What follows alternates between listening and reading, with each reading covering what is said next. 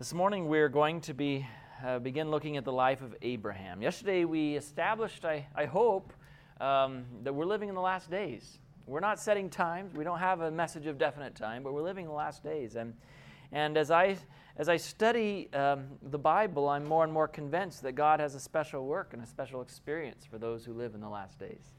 Um, he's called us to be a part of His last day remnant people to give a special message to the world. And it may seem a little odd that we could go all the way back to the, to the far reaches of the, the post uh, flood uh, era, I guess you might say, and, and find someone that would be an, an, uh, an example for us to follow, someone whose life we can, we can find so, many, uh, so much instruction in. But yet, I'm convinced more and more that Abraham is, in fact, the father of the end time faithful. Now, um, I was trying to figure out how I could cover what I want to cover in the next couple of mornings, um, a few mornings that we have together uh, as I talk about Abraham. So I've sort of condensed a bit here. We're going to have to spend a little bit of time just establishing why I call Abraham the father of the end time faithful. Um, but the, story is that Abraham believed in the Lord and he accounted it to him for righteousness. This is an amazing story of faith, what Abraham um, believed how Abraham believed in God and God counted it to him for righteousness. Now, Paul uses this story in Romans chapter 4, and he, he uses it to illustrate the fact that we're not justified or forgiven or made righteous because of anything we do, but because of our belief in God, God makes us righteous. And so he establishes the fact. Now, we, don't, we won't take the time to go through Genesis 15, 16, 17, but basically, um, Paul's using the argument. Uh, he says, Was Abraham counted righteous after he obeyed and was circumcised, or before he was before he obeyed and was circumcised. And the biblical record suggests, it say, states that, that it was before, in fact, it's several chapters before, the circumcision, the obedience, and all these outward uh, signs of his faithfulness um, were reality, Abraham believed in God and he counted it to him for righteousness. Now, why is that important for us today? Well, he goes on in chapter 5 and verse 1, he says, Therefore. And we could spend a whole time just talking about therefore. Um, when you see a therefore in the Bible, you have to ask yourself, what's it there for, right? And um, chapter 5 and verse 1 is it's an artificial chapter division. You understand, Paul didn't write letters and say, oh, chapter 1, uh, chapter 2, and chapter 3, just like we don't write letters, I don't think like that. Um, and so uh, Paul, has, Paul is just continuing on. And when he says, therefore, he says, look, based upon what I've just said about Abraham being fully persuaded that what God was able to do, uh, God had promised to do, he was able also to perform, and therefore it was counted to him for righteousness. Based upon that experience, we have peace with God through our Lord Jesus Christ. Being justified by faith, we have peace with God through our Lord Jesus Christ. Oh, I tell you, friends, I, you know, I, I, I'm a Seventh day Adventist Christian. I'm proud to be a Seventh day Adventist. I love being a part of God's remnant people with a, a special message for the last days. I believe God's called us to obedience. I mean, there's, the, the, there's a, the, the, the people in the last days who, are, who I believe are uh, described as as, uh, as the faithful, the 144,000. Um, when Satan says, Okay, God, um, where's the evidence that your law is just and fair and that you, your character is, is righteous and that you can both forgive and empower and that, you can, that, that, that your law can be kept in humanity? I believe God's going to point to a people and say, here is the patience of the saints. Here are they who, those who keep the commandments of God and the faith of Jesus. I want to be a part of that people. They're an obedient people. There's no question about it. But, friends, I, I think it's a human tendency, not an Adventist tendency. It's a human tendency to try to have a religion that is based upon our works. Steps Christ says the proud heart strives to earn salvation.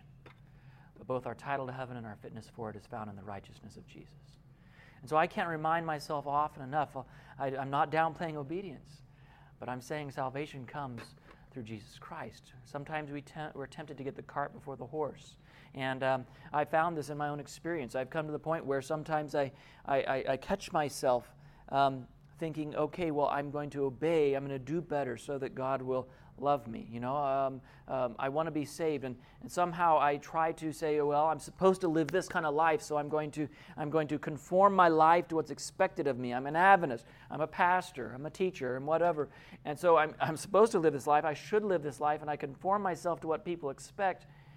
And it's almost as if we try to experience sanctification without first experiencing justification. It's a miserable existence. It's like it's like pushing a wet noodle, you know. Um, it, it, the, getting the cart before the horse doesn't work very well. And, um, and sanctification on my own without first, I mean, sanctification is, I think, most simply defined as living in uh, staying in an abiding relationship with Jesus, living in a justified state. Well, if you're not already in that state, you can't live that way. And try as we might, it's impossible. And so the story of Abraham teaches us, Paul uses it to teach us the truth about justification by faith. In order to live the Christian life, we have to first become a Christian. That miracle that we are lost without, we have to experience. And then we can begin. We can't just start doing the rituals and the forms and the ceremonies. We need Jesus to transform our hearts, to justify us, to make us right. As, as it says in Steps to Christ, when, when, when, when we give our lives to Him and accept Him as our Savior, then sinful as our life may have been, for his sake we are accounted righteous. His character stands in place as our character, and he looks upon us just as if we had not sinned. That's justification. Steps Christ, page 62. I paraphrased a little bit there. Um, so we need that experience before we can have the Christian life. This is what Paul says. I think it's Colossians 2, verse 6 says, He says, um, As you have received Christ Jesus the Lord, that's justification, right? As you have received Christ Jesus the Lord, so walk ye in him. So we can't walk in him without first receiving him, right? And so Abraham teaches us all these things. Uh, Genesis 15, 6, quoted several times in, Gen- in Romans chapter 4. He believed in the Lord and he counted it to him for righteousness. Now let's, let's notice here in Romans chapter 4, if you have your Bibles there, um, I love this passage because it's just a powerful a powerful presentation. Ellen White uh, says that um, for the book of, um, for the letter of Paul to the Romans, every Christian has reason to thank God. Um, it's just a wonderful exposition on the gospel of Jesus Christ. And um, in Romans chapter 4, there's, there's two references here of, of Abraham becoming a father. It says in verse 17 and 18, first of all, as it is written, I have made thee a father of many nations before him whom he believed, even God, who quickens the dead, and called those things which be not as though they were, who against hope believed in hope, that he might become the father of many nations, according to that which was spoken, so shall thy seed be. Now, here Paul is referring to the literal uh, ancestry of many nations. Um, Abraham would become the father of many nations, and um, his, his descendants would be as the sand of the sea ashore, as the stars of the night sky. Remember, go out, Abram, and, and count the stars and see if you can number them. That's the way your descendants are going to be. But notice that it's not just, it's not just the literal uh, forefather of many nations. In verse 11, it says, He received the sign of circumcision, a seal of the righteousness of the faith which he had yet being uncircumcised, that he might be the father of all them that believe, though they be not circumcised, that righteousness might be imputed unto them also. Very interesting here. Abraham was not just to become the progenitor and the father of many nations, literally the Jews and others. Abraham was to become the spiritual father of all who would believe. Isn't that amazing? That's you and me. And I propose that he's the spiritual father of even all who would believe in the last days um, we become the spiritual descendants of Abraham. Um, some of you have sung that song. When I was a kid, I thought it was just a really silly, sort of uh, foolish song. You know, I mean, it's fun to sing, but it didn't have a lot of meaning to me. When I sang, Father Abraham had many sons, you know, many sons has Father Abraham. I am one of them, and so are you. And you, you know, left foot, right foot, right arm, left arm, chin up, chin down, turn around, sit down, all that. And um, and it's, it's silly, it's active. I mean, kids need active songs, I understand. But I, the import didn't strike me until much later when I realized that Abraham is the father of all the, those who believe. Now, what does this mean when we talk about spiritual ancestry? I love this. I, I, I get really excited about this because it's, some, it's so clear in the Bible what it really means. Let's look at some Bible passages here. A couple of things that we're going to see are, are um, inferred or very strongly taught through this concept of spiritual ancestry. One of the clearest passages is the teaching of Jesus himself in John chapter 8. And you remember the story how um, this, is a, this is a discussion that's taking place between the Jews who believed in Jesus and Jesus. Now, it's hard to imagine that this is actually the Jews who believed in Jesus because they're having some trouble together getting along, uh, even though these are the good Jews. Um, but that's what it says. Uh, verse 31 uh, then, spoke, then Jesus said to the Jews who believed in him, um, remember in John chapter 6, there had been a, a, testing, a sort of a shaking time, when that teaching of Jesus of eating my flesh and drinking my blood, right? And many of Ju- Jesus' followers, the majority of Jesus' followers, had gone away. In fact, so many left that Jesus turned to his 12 and said, Are you also going to leave? Yeah? There's a shaking going on. John chapter 8, though, there's another little bit of a, a fracas here that takes place, erupts between Jesus and those who believe in him. Jesus says, If you continue in my word, then you are my disciples indeed, and you will know the truth, and the truth will make you free. Now they were offended by this saying. And they said in verse 33, We be Abraham's seed, and were never in bondage to any man. How sayest thou, ye shall be made free? Now, um, I'm not sure what they were talking about here because if they knew their Jewish history, Abraham's children were in Egyptian bondage for 400 years. Um, they themselves were subservient to the Romans at this time. But um, they're taking offense and they're saying, We're Abraham. Abraham's our father. You see what they're doing here? They're looking at the literal dis- lineage of their ancestry and they're saying, Hey, we're the good guys, okay? We be the, uh, we're church members. I mean, uh, if you want to put this in today's context. You know, we're, we're Adventists. We're not, we're not part of Babylon. What are you talking about? Do you continue in my word? We're Adventists. We pay our tithe. We go to church on Sabbath. We eat our Veja-Links. We are, we are Abraham's children. And, and they actually took, they actually, as, as mind boggling as it might be to us, because we don't bring it down to our situation, um, they actually took spiritual pride in being the literal descendants of Abraham. And I, I say it's mind boggling just because we don't, it should be more by mind boggling when we realize that we actually do the same thing, don't we? I mean, I do. I tend to get comfortable because I'm, you know, I'm a part of the remnant people. And um, like the Jews of old who said, We have the temple. These guys are saying, We have Abraham. Jesus doesn't let up, though. Verse 34 Verily I, verily I say to you, whoever commits sin is a servant of sin. The servant abides not in the house forever, but the Son abides forever. If the Son, therefore, will make you free, you shall be free indeed. I know that you are Abraham's seed. Now, here, Abra- uh, Jesus recognizes the literal ancestry of Abraham. You see that? Um, keep that in mind because a little later he's going to say you're not Abraham's seed. so there's evidently there's more than one way to be Abraham's children, as we've already seen. I know you're Abraham's seed, but you seek to kill me because my word has no place in you. I speak that which I have seen with my father, and you do that which you have seen with your father. What's he talking about? Now, these people, evidently, I mean, verse 31 tells us these are the Jews who believed on Jesus, but Jesus knew that even among those who were following him still, there were those who would not continue in his word. Remember, that's what he says to start this whole discussion off. If you continue in my word, then you'll be my disciples indeed. He knew that many of those in that group would just a few weeks later be crying with a mob in Caiaphas' court Crucify him! Crucify him. He knew their hearts better than they even knew their own hearts. You're seeking to kill me, he said. They're like, What are you talking about? Abraham is our father, they said. Jesus said, If you were Abraham's children, you would do the works of Abraham. So here you have a definition of what a spiritual descendant is. A spiritual descendant is one who does the works of their spiritual ancestor, right? That's the, that's, the, uh, that's the definition here of a spiritual ancestor. If you were Abraham's children, you would do the works of Abraham. But now you seek to kill me, a man who has told you the truth, and, uh, have, and I have, which I have heard of God. This did not Abraham. You do the deeds of your father. And then they, they're getting angry. So they, get, they start sort of, you know, getting low down and dirty, and they say, We're not born of fornication. Now, you know what they're insinuating by that. Friends, if these are the followers of Jesus, I don't know. I don't know how.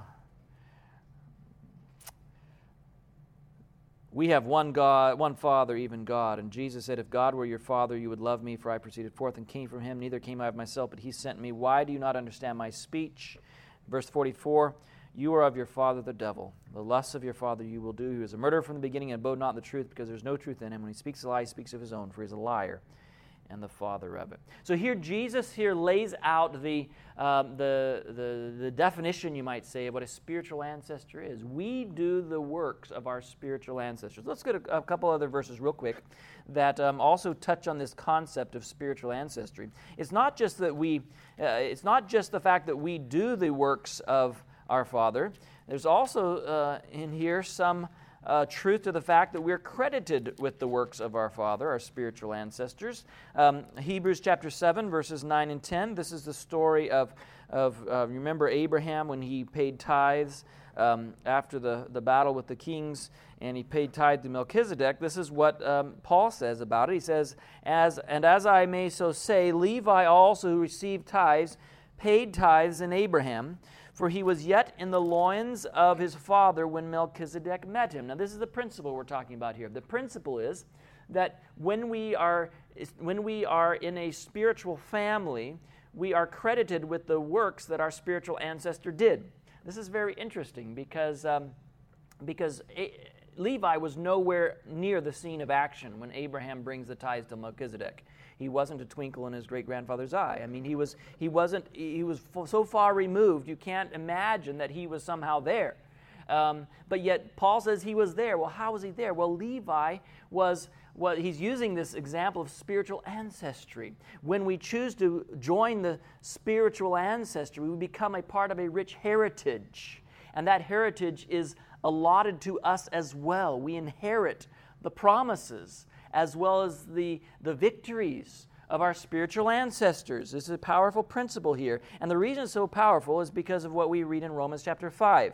Because I, I know I'm talking here about Father Abraham, but ultimately, there's an even more important spiritual lineage that you and I become a part of. When we talk about spiritual ancestry, we talk here in Romans chapter 5 and verses 18 and 19. Um, you're not going to find verse 29 there. I'm sorry, it's a typo.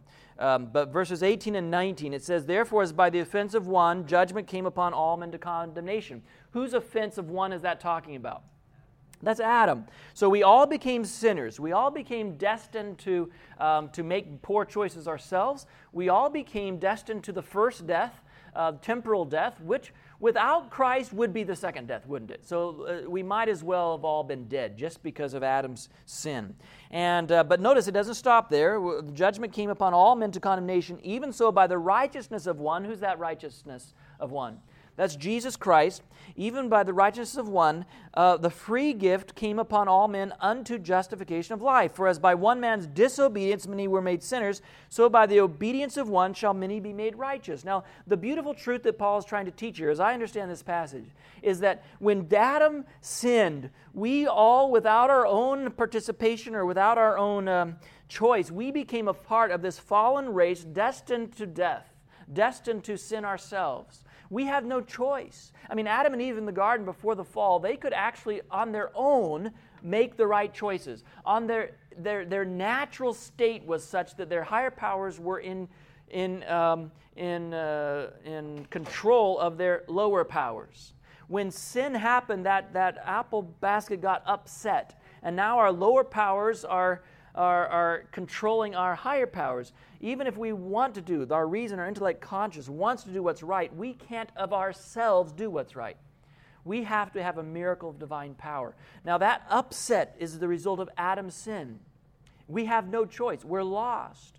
But thankfully, there was a second Adam. Thankfully, there was someone who came and overcame where Adam failed. He walked the same ground. He came in the likeness of sinful flesh, and for sin, he, uh, he, he overcame and he condemned sin in the flesh. Jesus Christ came, and, and this is the amazing thing. Because there are now two Adams, there's a first Adam and the second Adam, the Adam who sinned, the Adam who overcame, you and I have a choice of which family, which spiritual family we're going to belong to, right? And that, that, uh, that choice takes place through what we call a new birth. When we're born again, we're born, well, when we're born, we're always born into a family, right? Aren't you glad God didn't make us uh, where we're hatched on some beach somewhere with our mothers long gone? Um, God made us in the image of God with, the, with, with relationships, right? That's the very part of the image of God. We have a longing and a desire and a natural need for relationships. And God put us not, not on a beach somewhere, but He put us in a family when we're born. And, and, and unlike a, uh, you know, uh, other animals that a few hours from birth can already be standing and walking, we need the, the care that only a mother can give. And, and, and so God made us this way. And, and when we're born again, we're born into a new family.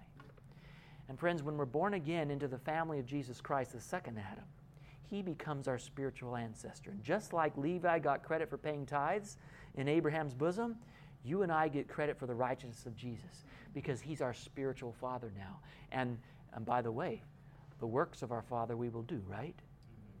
So we know whose descendants we are, whose spiritual descendants we are, by the lives which we live. We examine ourselves, we prove whether we're in the faith by the lives which we live. And as we open the Word of God, we compare our lives with what His will is for our lives. We realize whether where we need to grow and where we need to be born again on a regular basis, on a new and deeper way. And so, born again into the new family of God, we become the spiritual descendants of Jesus, and His work gets credited to our account. So, this is the concept of spiritual ancestry. Are you with me on that? This is what I want to establish. Now, Abraham was called the father of all who believe. And that's what we're focusing on today. We could focus on the, on the spiritual ancestry of Jesus, but he's also well known as our older brother. So today, we're going to just focus on a couple of characteristics of Abraham. Two characteristics of Abraham. As he is our spiritual father, if we are among the faithful in the last days, we're going to do the works of Abraham, right? And so, how did Abraham live? If we're going to be faithful in the last days, I believe um, we, will, we will be um, living as Abraham lived. Let's look in our Bibles back in Genesis chapter 12.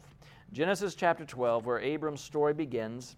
And um, I tend to sort of conflate Abram and Abraham because these early chapters, as you know, um, he's not Abraham yet. And, um, and so I interchange them a bit. But in chapter 12, he's Abram. And so we're going to begin with verse 1.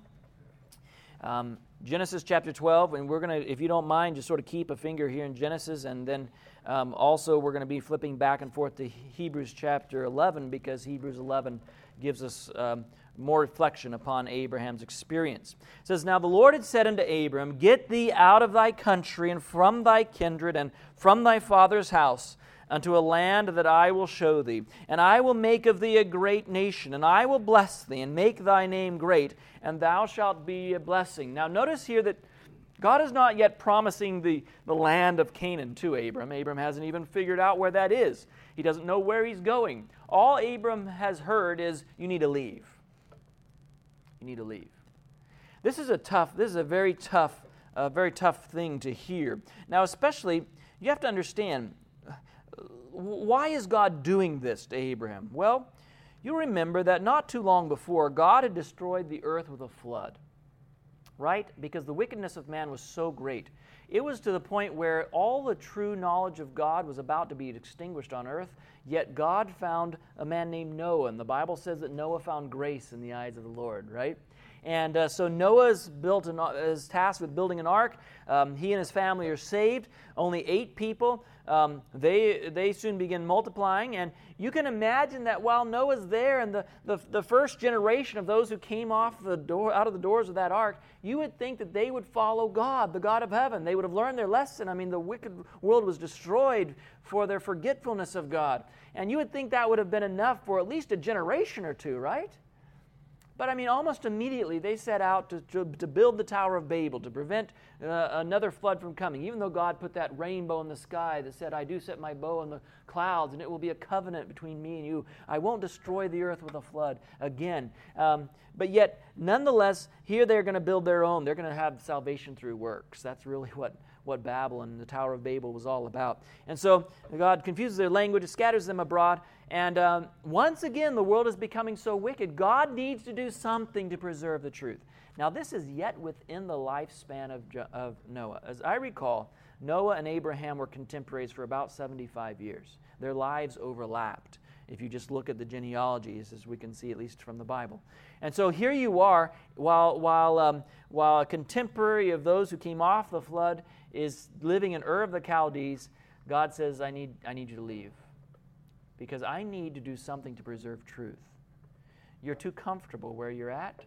I need to make. Uh, so he chose to begin what we call the system of patriarchs.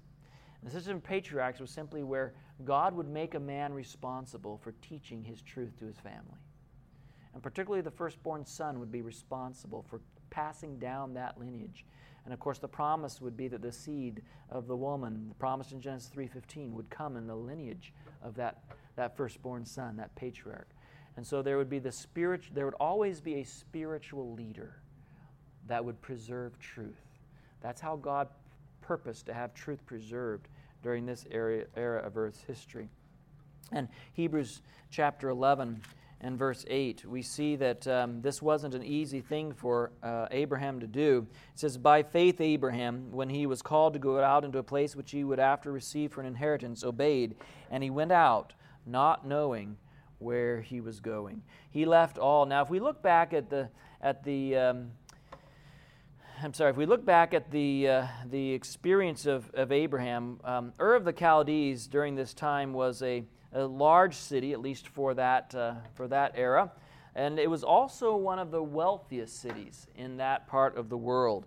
Um, this is just an artist's rem, uh, uh, concept of what Ur may have looked like during some period.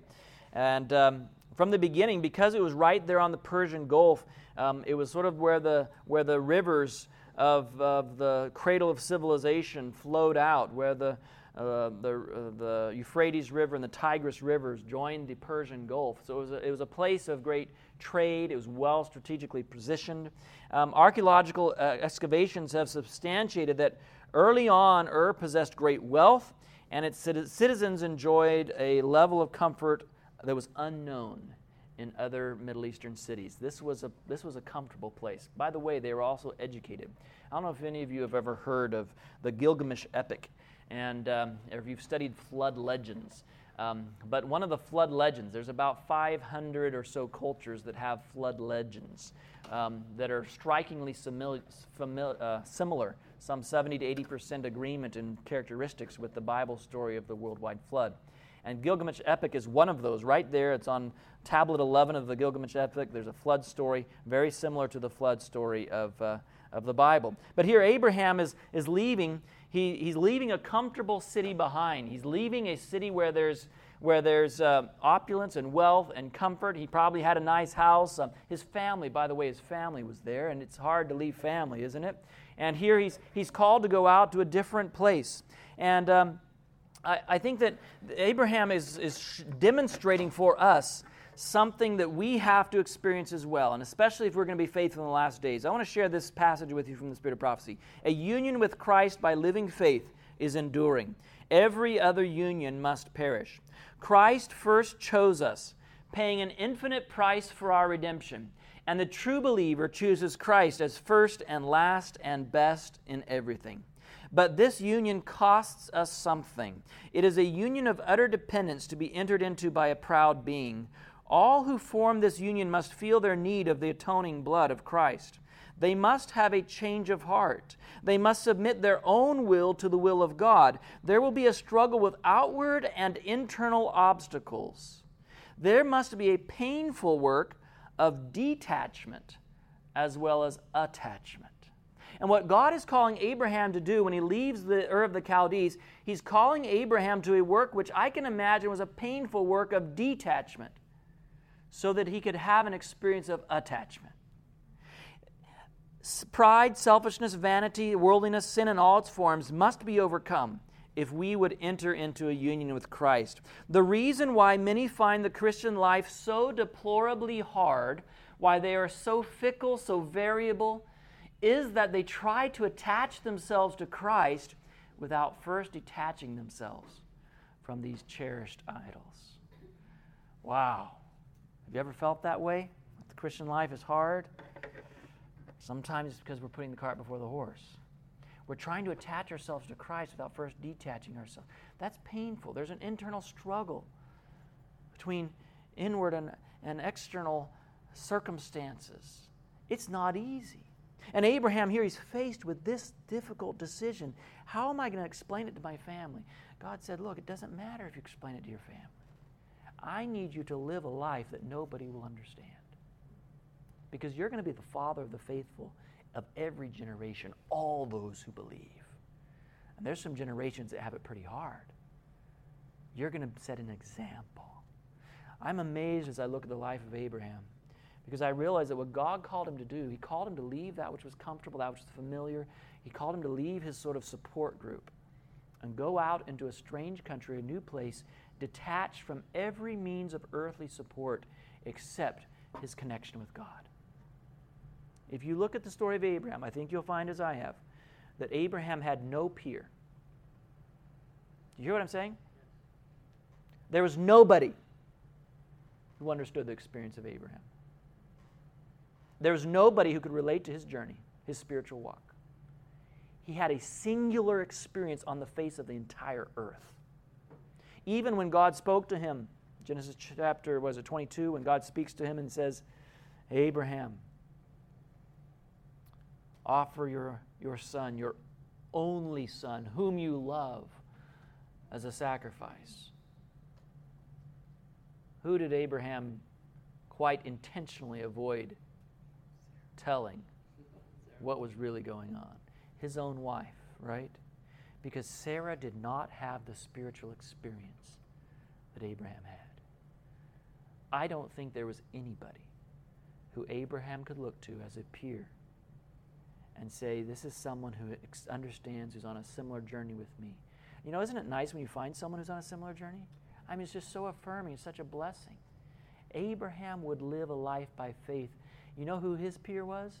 The Bible calls him the friend of God. Chew on that for a while. I mean, we want to have an experience with God, don't we? But do we want to have the, the painful work of detachment? that this would require. Too often we want to have our foot in both worlds, don't we? I'm speaking for myself. Struggle that, that I face. The reason why many find the Christian life so deplorably hard while they're so fickle, so variable, is that they try to attach themselves to Christ without first detaching themselves from these cherished idols. So God is detaching Abraham from his cherished idols. And I, I, I have to bring it home to us if we want to be the children of Abraham in the last days, he's going to have to do the same work in our hearts. He's going, we're going to need to let him separate us from those things which we would depend on instead of depending upon our relationship with Jesus Christ. We all will have that experience of standing alone. Notice with me again from I believe this is from Patriarchs and Prophets. The message of God came to Abraham Get thee out of thy country and from thy kindred and from thy father's house unto a land that I will show thee, in order that God might qualify him for his great work as the keeper of the sacred oracles. Abraham must be separated from the association of his early life. the influence of kindred and friends would interfere with the training which the Lord purposed to give his servant. Now that Abraham was, in a special sense, connected with heaven, he must dwell among strangers. His character must be peculiar, differing from all the world. He could not even explain his course of action so as to be understood by his friends. Spiritual things are spiritually discerned, and his motives and actions were not comprehended by his idolatrous kindred. So God said, I need you to be separate.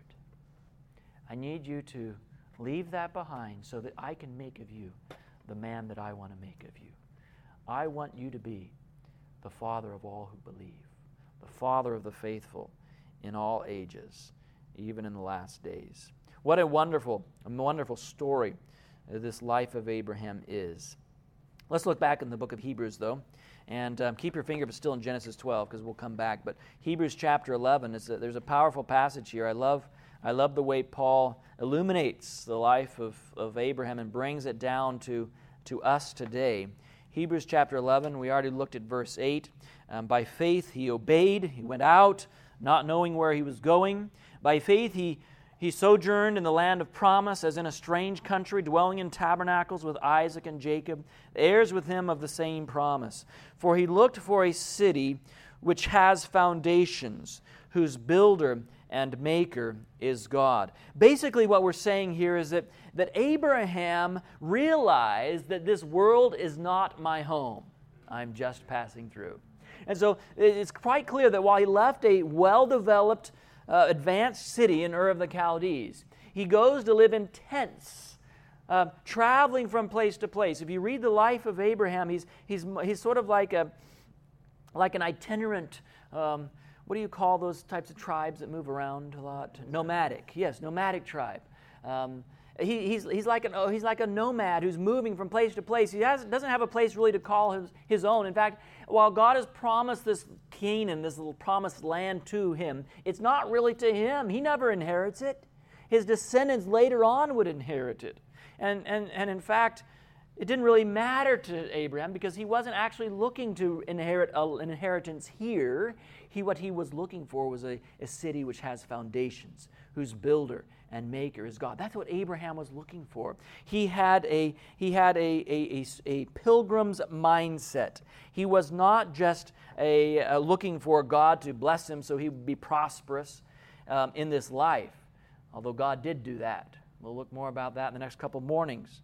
Um, why God blessed him and how God blessed him, and how God made him a, a, an incredible um, power for, for teaching the truth of heaven to the, to the world. Um, Abram's household, um, Patriarchs and Prophets tells us, and we can pretty much confirm that through scriptural evidence, Abraham's household came to comprise more than a thousand souls. It wasn't a household, it was a school, it was an institution, it was a training center where people learned about the true God. And people would actually attach themselves to Abram just because they wanted to know what he knew. They wanted the experience that he had. What an amazing story Abraham's story is. But if we flip back here to Genesis chapter 12 and we look in verse 10, notice with me Genesis chapter 12 and verse 10 we, we see how abraham he didn't get comfortable. He didn't settle down because he was a stranger and a pilgrim. It says there was a famine in the land and abram went down to egypt to sojourn there for the famine was grievous in the land. This happened a couple of times. He goes down into egypt he goes into the land of the Philistines. If we skip down to Genesis chapter 21, this is many, many, many years later, and uh, verse 34, it says, Abraham sojourned in the Philistines' land many days. And so Abraham, you see this sort of this nomadic lifestyle. He's not able to call this world his home because it wasn't his home. He wasn't emotionally attached to it. He was a stranger and a pilgrim. He was just passing through. He had his eyes on a better place. He had his heart set on a city which has foundations, whose builder and maker is God. Now, I would propose to you, friends, today that there is a there is a uh, there's something for us to do as well if we're the children of Abraham, right? We also need to have this kind of a mindset that, that we're just strangers, we're just pilgrims here. That doesn't mean that we don't do our very best to, to, um, to, to be all that God can be here in this life, but it does mean that we don't set our hearts and our affections on this world. We don't get too comfortable here because we're just passing through. Um, we need to set our affections on the things which are above. Now, um, I love in Hebrews chapter 11, we flick back there again, and I want to go through a little bit of a, a progression here that we see in these verses, um, talking about Abraham and Isaac and Jacob and, and Sarah and so forth. It says in verse 13, These all died in faith not having received the promises, but having seen them afar off, and were persuaded of them and embraced them, and confessed that they were strangers and pilgrims on the earth. Now, I don't know about you, but I believe that you and I are also called to be strangers and pilgrims on the earth. Do you agree with that?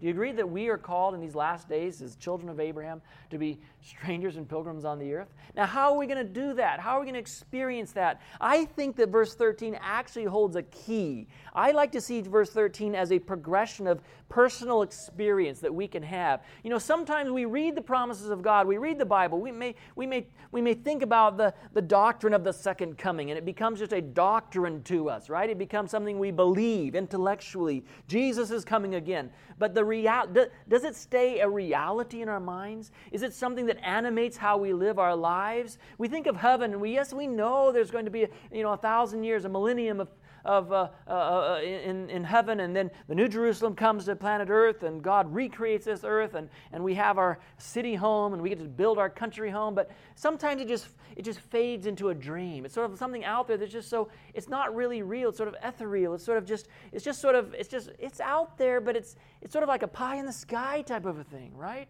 It's out there. It's, it's way out there somewhere. But we have our daily responsibilities and our duties and the things we have to do. And these are real things. You know, the dishes actually need to be washed. And, and the, the, you know, the, job, the work actually needs to be done. Our job actually needs to be accomplished. And there's a real deadline for our work and so forth. And, and the, what, what what is real, what Abraham and Isaac and Jacob believed to be real, becomes only sort of distant.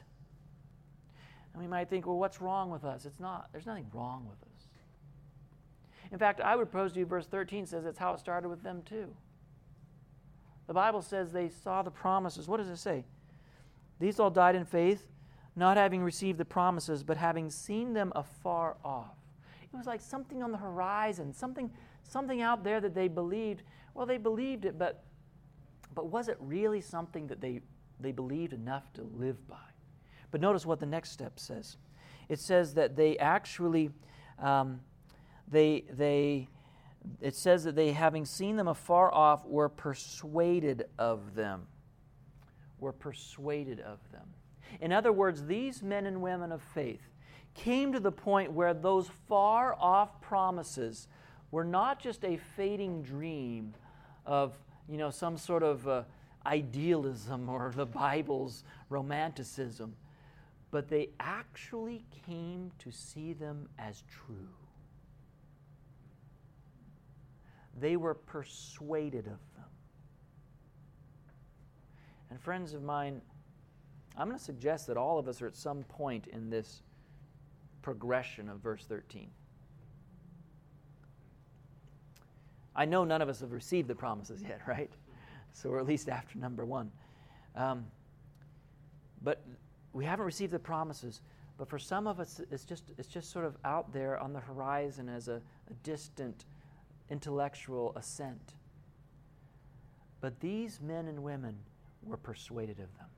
They actually came to the fact, the, the point where they believed for a fact that even though it might be 4,000 years in the future, think of that, they believed Jesus was going to come again and there was going to be a kingdom set up on this earth that they wanted to be a part of. Can you imagine that? I mean, God, they did not even have scriptures. They did not have the fulfillment of Daniel 2 and Daniel 7 and Daniel 8 and Daniel 9. They did not have the life of Jesus to look at. They did not have the writings of the apostles to look at. We, we may just be a few short years or a generation, I hope just a few short years, away from the return of Jesus, and yet it becomes a faded dream in our minds. Can you imagine living 4,000 years before the establishment of God's kingdom of peace on earth? Can you imagine? And yet they were persuaded of it. They came to the point where they really believed that God meant what He said. Isn't that amazing? They were so convinced. Notice it's not just that they were persuaded of them, the next step is they embraced them. These are the promises we're talking about. They saw the promises afar off. And at first, they were just a, a just sort of a, a little bit of a mirage like thing on the horizon. But they saw them afar off, and they actually came to the point where they believed they were true, where God is going to establish a kingdom. I want to be a part of it, they said. Those promises aren't just little ink on paper or, or legends passed down from our ancestor Noah. These are, these are real truths that God is going to fulfill His word. He is going to do what He's promised to do, and we're going to be a part of that kingdom. And they embraced those promises once they were fully persuaded of them. Once it came to the point where they really believed them, this is how they gained their strength. They embraced those promises. This was their identity. They embraced those promises. This is who they were and where they were going because of the promises of God. They lived and breathed and died by the promises of God. They embraced them and made their own, them their own. You see, my friends, the Word of God is not just a collection of ideas that we can intellectually understand.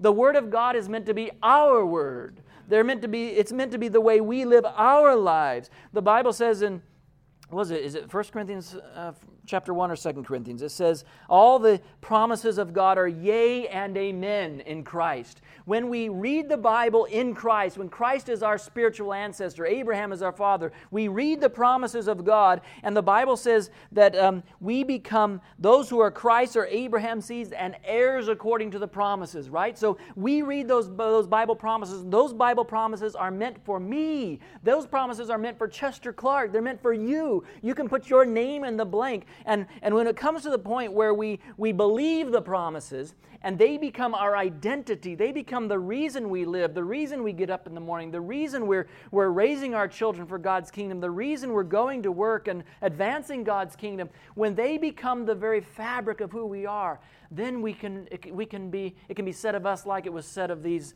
great men and women of faith. We have embraced those promises. Oh, I want to be there. I don't want to just see them afar off. They're, they're there, they're intellectual, they're, they're, they, they may be for somebody. I want to be so persuaded of them that I embrace them, make them my own. I want those promises to be my promises. They embrace them. And this led to the final step. Because they saw the, farmers, the, the promises afar off, because they were fully persuaded of them, they embraced them, that enabled them to live a life as strangers and pilgrims. They then confessed that they were strangers and pilgrims on the earth. Oh, let me tell you, friends, it's sort of embarrassing to be a stranger and pilgrim if you're not living, embracing the promises. Oh, but I don't like to be a peculiar people. That's what it feels like when you haven't embraced the promises. Let me tell you, when you embrace the promises, you don't even, the fact that you're living the way God wants you to live, it doesn't matter what people think. The first command of the everlasting gospel of Revelation chapter 14, verse 7 is to fear God. And I've become convinced it's very simple. It's not a matter of terror or fear or being afraid of God. It's simply the fear of God as opposed to the fear of man. We naturally are people pleasers. The first step in us becoming faithful and preparing for the last days is for us to have a change of heart that God can work in us. By the way, Jeremiah 32 and verse 40, God promises He will put His fear in our hearts. It's not something we do for ourselves. That means we come to we come to be more concerned about God's approval than man's approval. Yeah, we may dress a little different, we may look a little different, we may live a little differently, we might do the not do the things the world does. It be, it, it's it's a burden it's a burden to be a stranger and a pilgrim unless you've been persuaded of the promises and embraced them. Once you have become persuaded of the promises and embraced them, listen, it's no burden to please Jesus in the way you live your life. It's no surprise that that which is highly esteemed among men is an abomination among, uh, in, in God's eyes, as Jesus said. It's no, it's, no cha- it's no surprise that the world thinks differently than God thinks. Oh, what? I don't know about you, but I need to be a spiritual descendant of Abraham. I need to have this experience, this experience of, of this progression of, of Hebrews chapter 11, verse 13. Verse 14 says, For they that say such things declare plainly that they seek a country. Their focus was on the prize. Their focus was on the better land, the better country with the, with the, the, the, the, the, the permanent dwelling in all of eternity. If they had been focused on the things around them, if they had been focused on the sacrifices that they were called to make for God, if they had been focused on the things that they had left behind in Ur of the Chaldees or back in Egypt, it says in verse 15, and truly, if they had been mindful of that from which they came out, they might have had opportunity to return. But now they desire a better country, that is, in heavenly. Wherefore, I love this. Oh, wherefore God is not ashamed to be called their God for he has prepared for them a city. Oh, don't you want that experience? Don't you want that experience with God? A, a, personal relationship with God? God says, Those are my people. I'm proud of them. They're mine. We're like this. We're tight. Because they believe what I say. They think I mean my promises. They've claimed them for their own. You know, in fact, all of those in Hebrews 11 died in faith, not having received the promises. I want you to skip down to verse 39. These all, having obtained a good report through faith, received not the promise. God having provided some better thing for us, that they without us should not be made perfect. What does it say when, what does it mean when it says they haven't received the promises? Well, they're resting in their graves. That's what it means. Except for a couple of them that have been raised or um, translated. Um, They're resting in their graves. They haven't received the promises. And then it says that they without us should not be made perfect. You know that they are still waiting. I believe this is especially an applicable text for those of us living after 1844. Do you remember what we studied yesterday morning? What is God waiting for? Is he waiting for the Pope in Rome or the President in Washington? He's not, is he? He's waiting for his people. And God having provided some better thing for us, it says, that they without us should not be made perfect. Abraham is resting in his grave, waiting for the time when there will be in 2015 or 16 or hopefully in the very near future a whole group of people who do the works of Father Abraham. Who, having seen the promises afar off, become persuaded of them, embrace them, and then are not afraid to call themselves strangers and pilgrims. And then, having experienced what Abraham experienced,